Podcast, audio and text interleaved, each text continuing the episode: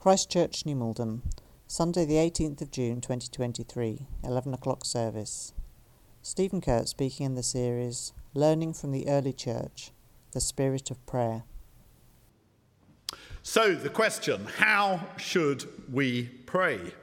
Particularly when we're worried about something, particularly when we are in a difficult situation, particularly when we're being badly treated or oppressed in some way, particularly when we're up against or the people that we're concerned about are up against forces that seem overwhelming in their power. We know that we're meant to pray in that kind of situation, don't we? But how should we pray and what should we expect to happen when we do so? Now, those are good questions, aren't they? And in that passage that we had read a few moments ago, we receive some really good answers because it's all about how the Holy Spirit directed the early Christians to pray in a similar difficult situation. And it's a passage that follows the sequence of events that we've been looking at over our last few services. So think back to Acts chapter 3, and you'll remember Peter and John healing a lame man in Jesus' name. And after that, they preached about the resurrection of Jesus. And what promptly follows is that they're taken in front of the Jewish council or Sanhedrin. This is in chapter 4 of Acts. And they're told very firmly not to continue doing this. Now, Peter and John, as we heard last week from Ruth, are defiant. They say that they're going to obey God and continue to speak in the name of Jesus. And after further threats, the council has to let them go. But it's been an unsettling experience nonetheless. Even though they've spoken out and been pretty defiant, it must have been really unsettling. And so once it's all over, at the end of chapter 4, we hear about how the early Christians prayed about this situation. And there are a number of things that I think we can draw out of this passage that could be really helpful for us understanding more about prayer. In fact, seven things I think we can draw out of this passage to think a little bit more about how the Holy Spirit might be leading us to pray when we encounter our own troubles, when we experience our own difficulties within the world. So, what do we see within this passage? Well, the first thing that we learn before actually any prayer occurs is that Peter and John did this. They reported back to their fellow Christians what had happened. Now, this might seem fairly obvious, but the fact that they reported back to their fellow Christians what had occurred reflects their belief that they and the other followers of Jesus were one family. Sharing those things that we're concerned about with Christian friends, that's got a value even before we get to prayer, hasn't it? Because when we share difficult stuff with our fellow Christians, that burden that we're carrying suddenly becomes something that we're carrying together, even before we bring that burden before God in prayer. Sharing the load is a really important part of being one family. But of course, it's easier said than done, isn't it? On Father's Day, we're pretty much affirming our men but it has to be said that men in particular, me included, will sometimes find it quite a challenge compared to women to make ourselves vulnerable by admitting that we need support. But it's really important. Reporting back that starts this passage really in response to what has happened is quite a lesson to all of us about the importance of not struggling on alone with those things that are difficult that are happening to us because we share them with our Christian brothers and sisters. And that leads on to uh, the next point that follows, which is really an extension of it. The second point is that these believers were together in prayer, with the emphasis on together. After Peter and John report everything that the chief priests and the elders had said, and after the other Christians had heard about this, we're told that they raised their voices together in prayer to God. Prayer can be individual, and it's important that we learn to pray by ourselves. But building on the point that I've just made, the biggest emphasis should actually be on the prayer that we do with other Christians. Because Jesus said those famous words, didn't he? Where two or three come together in my name, there I am with them. Corporate prayer, prayer that we do alongside other Christians, is actually the most important form of prayer. That doesn't just point to the importance of prayer meetings, although they have an important place, and we're looking to re establish more of them at Christchurch at the moment. It also points to the importance of home groups. Home groups are small groups within a church where people meet together, usually in someone's home, hence the name, for study, support of one another, and crucially, prayer. Now, those of you who are already in home groups or have been in one in the past will know the difference already that prayer makes. The difference that prayer makes when it's done with a group of trusted friends.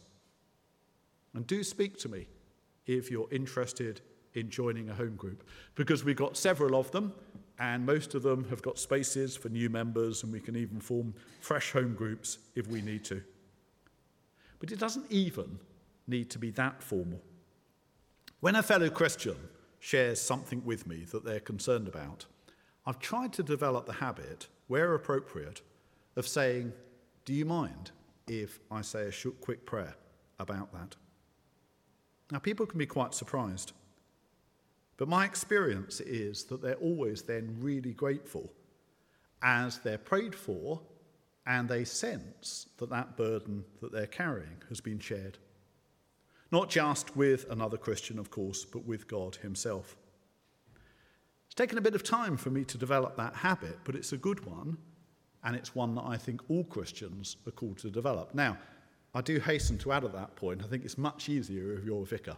If you're wearing one of these collars, or people are used to seeing you with it on, they don't think it's that odd. They think it's a little bit odd, perhaps sometimes, but they don't think it's that odd. But it's a really powerful thing to do. One of the greatest uh, blessings in my life is the fact that all three of my children are seeking to follow uh, Jesus in their lives. And uh, you can never guarantee that will happen. But one of the things that I've tried to do throughout the lives of my children from when they were very young is when they were really worried about something, rather than just us talk about that, say, Shall I say a quick prayer about it? And I think that's something that we can get used to doing for each other. And the less fluent that prayer is, and the less theologically erudite, etc., the better. because then it's not intimidating. If it's just said in normal words, the more faltering the better in some ways, because it's less intimidating. But if we can say to our fellow brothers and sisters, Do you mind if I say a quick prayer about that? We will be bringing an enormous amount of God's blessing into that situation. So that's a couple of things from this passage before we even learn about the content of the prayer. But we get onto that now. Because once the prayer actually starts, the key thing to notice, and the third point about prayer, is this they recognize and they call upon God's sovereignty over the world. This is the way they bring, begin their prayer with these words. They don't say, Oh, this has happened, please sort it out, Lord God. They say this Sovereign Lord, you made heaven and earth and the sea and everything in them. So, why does their prayer start that way? Is it just an appropriately pious introduction before they get on to asking God for what they want Him to do? Or is it more than that? And of course, the answer is it's more than that. Because what they're doing is they're acknowledging before they ask God to do anything that he is the one in control of the world and everything within it. We see the same within that Old Testament prayer of Hezekiah that we also had read to us earlier. Acknowledging God's sovereignty over the world. As soon as we acknowledge that, it makes a difference. Because what we're doing is reminding ourselves that this world isn't a random world full of chaos but it's one under the authority of God. A few weeks ago, I spoke about the ascension of Jesus and the importance of the ascension in showing that Jesus is already reigning in heaven and is therefore already ruling over the earth. And recognizing that, recognizing the truth of the ascension, makes a really important difference to our prayers, especially when acknowledging God's sovereignty through Jesus is balanced by a fourth point about prayer coming out of this passage, which is this. Those early Christians recognized that this sovereignty of God and Jesus is constantly being challenged by a rebellious world. Those believers, they quote from the Old Testament in their prayer, and they quote Psalm 2, and they quote the Holy Spirit's words through David, and these are the words that they quote. Why do the nations rage and the peoples plot in vain? The kings of the world take their stand, and the rulers gather together against the Lord and against his anointed one. This is the crucial balance to the point that I just made. The thing that stops our acknowledgement of God's sovereignty over this world being pious claptrap is when we also acknowledge a spiritual battle going on between God's anointed ruler, Jesus, his anointed one, as it says there, and all of those powers that currently refuse to acknowledge him. Now, I don't know how you feel about acknowledging the existence of a spiritual battle going on behind the hardships and difficulties that we face. Some people tend to regard that as a little bit superstitious, but to me it's really liberating because it gives a dignity and an importance to those hardships that we're suffering, particularly when they're the result of oppression. We're able to see that hardship as part of the lot that will always come the way of those who follow Jesus. And it's because the powers of evil are real and they don't like it. And it was Jesus himself who said these words in John 15, wasn't it? He said, If the world hates you, keep in mind that it hated me first. But there's another important point about recognizing the existence of a spiritual battle going on, which is this acknowledging when we're being oppressed that there's a battle going on with the powers of evil helps us to keep loving those who unwittingly, in most cases, are part of this. In his letter to the Ephesians, which uh, we're looking at in Sunday School for Grown Ups on this coming Monday evening, and we looked at a group of us last Sunday, St. Paul says these words. Paul is in prison. He's being oppressed by very sort of physical uh, powers and authorities in the world, the sort of powers and authorities you can see. But look what Paul says here. He says, Our struggle is not against flesh and blood, but against the rulers, against the authorities, against the powers of this dark world against the spiritual forces of evil in the heavenly realms. This is the introduction to that famous passage on the armour of God, which you might be familiar with. If we acknowledge the truth in that section of text there, we can simultaneously pray strongly against those forces of evil while continuing to love those who are treating us badly and pray for them. If we don't make any distinction, then it's difficult to carry on praying for those people who are oppressing us and loving them, isn't it? But if we acknowledge that a spiritual battle is going on, then we actually can do both of those things. We can stand up powerfully against the powers of evil while continuing to love those people who are perhaps caught up, maybe unwittingly, in being their agents. Now, it's never easy, of course it's not. But it does become possible when we acknowledge that the situation that we're in, particularly as followers of Jesus, is an almighty tussle, literally, between God's anointed ruler Jesus and those powers that are defeated but still in rebellion against his rule. And that's what we see in a fifth point coming out of this passage. We see the believers applying this spiritual interpretation to their situation. So they've acknowledged God's sovereignty, they've acknowledged a, a world in rebellion against God, and now they apply it in rather more concrete ways to their situation. They mention Herod and Pontius Pilate, don't they, who just weeks before who conspired against God's anointed in Jesus and put him to death. But as well as acknowledging that this was all part of a world in rebellion against God, we see another statement of God's sovereignty over this when they say these words. They say, They did, this is Herod and Pontius Pilate, what your power and will had decided beforehand should happen.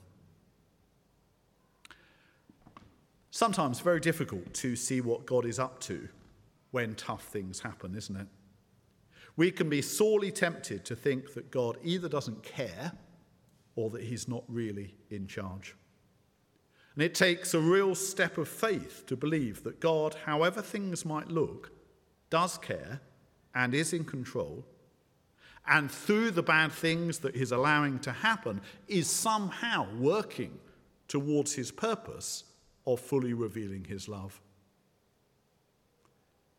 The challenge to believe that is actually the challenge we face every time we pray. And that's part of why it's so much easier not to pray about the things that we're worried about.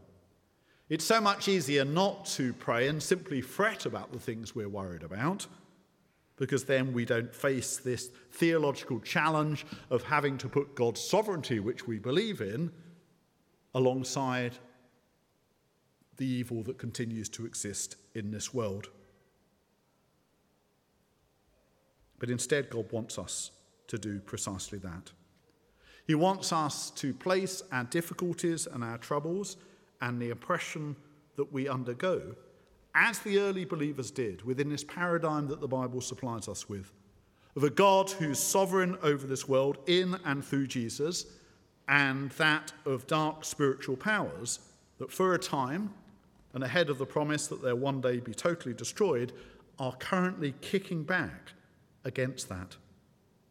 And those of us who follow Jesus are caught in the crossfire. And all of this forms the foundation of the sixth point about prayer from this passage, which is that the believers then make their appeal to God, but an appeal that's changed by all that has gone before. And it's that second bit, if we highlight that now, that is so important. You see, we're all familiar with the shopping list approach to prayer, aren't we? Please, God, give me this and this and this and this. And we all feel slightly uncomfortable about this. But the shape of the Lord's Prayer, which we'll be saying later in this service, shows that it's perfectly fine to ask God for what we want once it's placed within the framework of acknowledging who God is, our Father in heaven, hallowed be your name. Acknowledging God's sovereignty, the next bit, your kingdom come, your will be done on earth as in heaven. And it's only then that give us this day our daily bread occurs, doesn't it? And even then, within the context that follows of that spiritual battle that we're involved in, with the request for us to be forgiven as we forgive others, followed by that further request to be delivered from temptation and evil.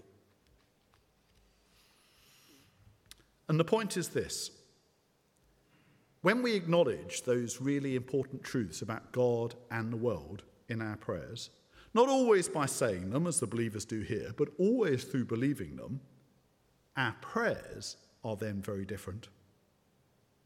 Just think back to the request that those Christians make, having acknowledged these things.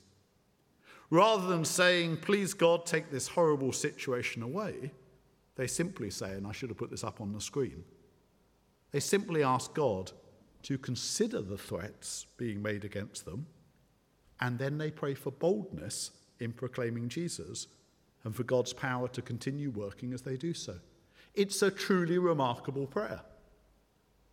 You'd think they'd say, ah, oh, just Lord God, sort out the Sanhedrin, you know, break their power, stop them getting in the way. They say, consider their threats. They hand it all over to God. Consider their threats and help us to continue speaking with boldness. Those other people, God, you deal with them in whatever way you see fit. But as for us, would you give us the courage and the spirit to keep proclaiming you boldly? It is a remarkable prayer. And it's one that's totally guided by what those early Christians believed. It's actually a prayer that shows us just how important theology is. Theology isn't a dry and dusty thing, it is a deeply practical thing, and it's vital. It's vital for giving our Christian lives guidance and direction, and, as I say, liberation. Because it's biblical theology about God and the world that helps us to understand our place and the place of our problems, and particularly our suffering within it. The reason why we've launched this Sunday School for Grown Ups, which takes place uh, twice a month on a Sunday evening, and then the rerun sessions uh, eight days later on uh, the Monday, is because of emphatically believing that biblical theology really does make a practical difference. When people are able to sort of get their head round the truths about God that have been revealed through the Bible, it makes such a difference to our ability to cope with the difficult stuff that comes our way. So I do uh, commend that to you. But actually, Sunday Screen is what we're doing on the third Sunday of each month now here at Christ Church and it's where we show films on a biblical or Christian theme. And uh, I think the notices have been given already about this. Is that right, Katie? Did you mention this earlier? But uh, what was said earlier was that we're in the middle of a series of films connected with the famous writer, uh, Christian writer C.S. Lewis. And tonight at 6:30 uh, has been said we're showing this film recently made about how C.S. Lewis became a Christian. It's a fascinating film. We're starting, as Katie said earlier, with food at six o'clock. We're showing at 6.30. Hopefully the thunderstorm won't uh, destroy the possibility of this being shown. It's a film all about how C.S. Lewis became a Christian.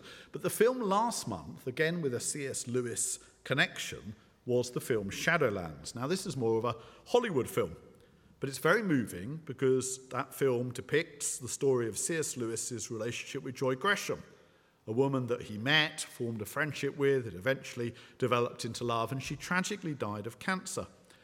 It is a fantastic film, and at one point, around the time that C.S. Lewis discovers that Joy has cancer, C.S. Lewis, played by Anthony Hopkins, is asked about prayer. And what he says at that point in the film is very interesting. He's encouraged to pray because God can bring about amazing acts of powerful change. But C.S. Lewis responds by saying, I don't pray because it changes God, I pray because it changes me. I don't pray because it changes God, I pray because it changes me. Now, the gift of prayer is a mystery. And the truth is that we're not completely sure how it works. But it does change us. And that's really the final point about prayer coming out of this passage. Because we see this the Holy Spirit was present, and those Christians were transformed. In the last verses of the passage, it says this After they prayed, the place where they were meeting was shaken, and they were filled with the Holy Spirit, and they spoke the word of God boldly. Now, actually, as Acts continues, we see that that oppression does continue. The Sanhedrin and those who are set against them, they do continue oppressing them. We get the stoning of Stephen later on in Acts chapter 7 and so on. Persecution carries on right through the Acts of the Apostles and, of course, has through most of the subsequent history of the church. So, what was the point of them praying? Well, the point of them praying was that they brought this situation before God and they were the ones who were then transformed through coming before God in prayer. It wasn't necessarily the answer that they were expecting, but it certainly was the answer that they were open to. And that's what happens when we come before God in prayer, particularly when it's founded on the theological truths that God has revealed that He is sovereign over this world. It's a world that still contains a great deal of rebellion against Him. And that paradigm is one that we're called to place our situations within and come before God with the humility that says, consider their threats, but enable us to continue speaking your word with boldness. Sometimes we can get amazing answers to prayer, and I don't want to imply that when we bring before God problems, God doesn't sometimes take those problems away in really dramatic ways. But nonetheless, coming to God in this spirit of openness that says, Lord God, you're sovereign. We're living in a world that's in rebellion against you.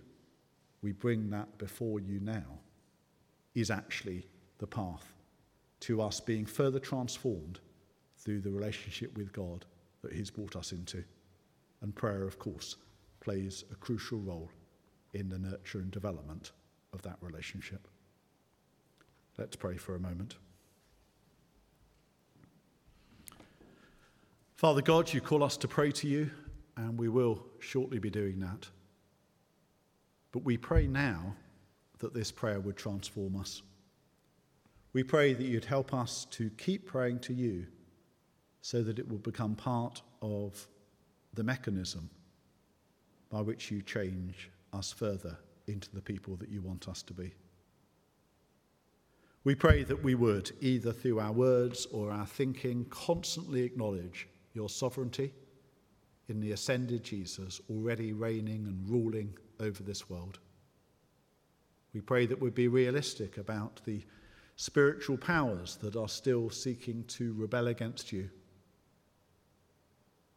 And we pray, Lord God, that where we're suffering oppression of whatever kind, we would be able to place it before you so that you can continue to shape us into the people that you want us to be. We pray this in Jesus' name. Amen.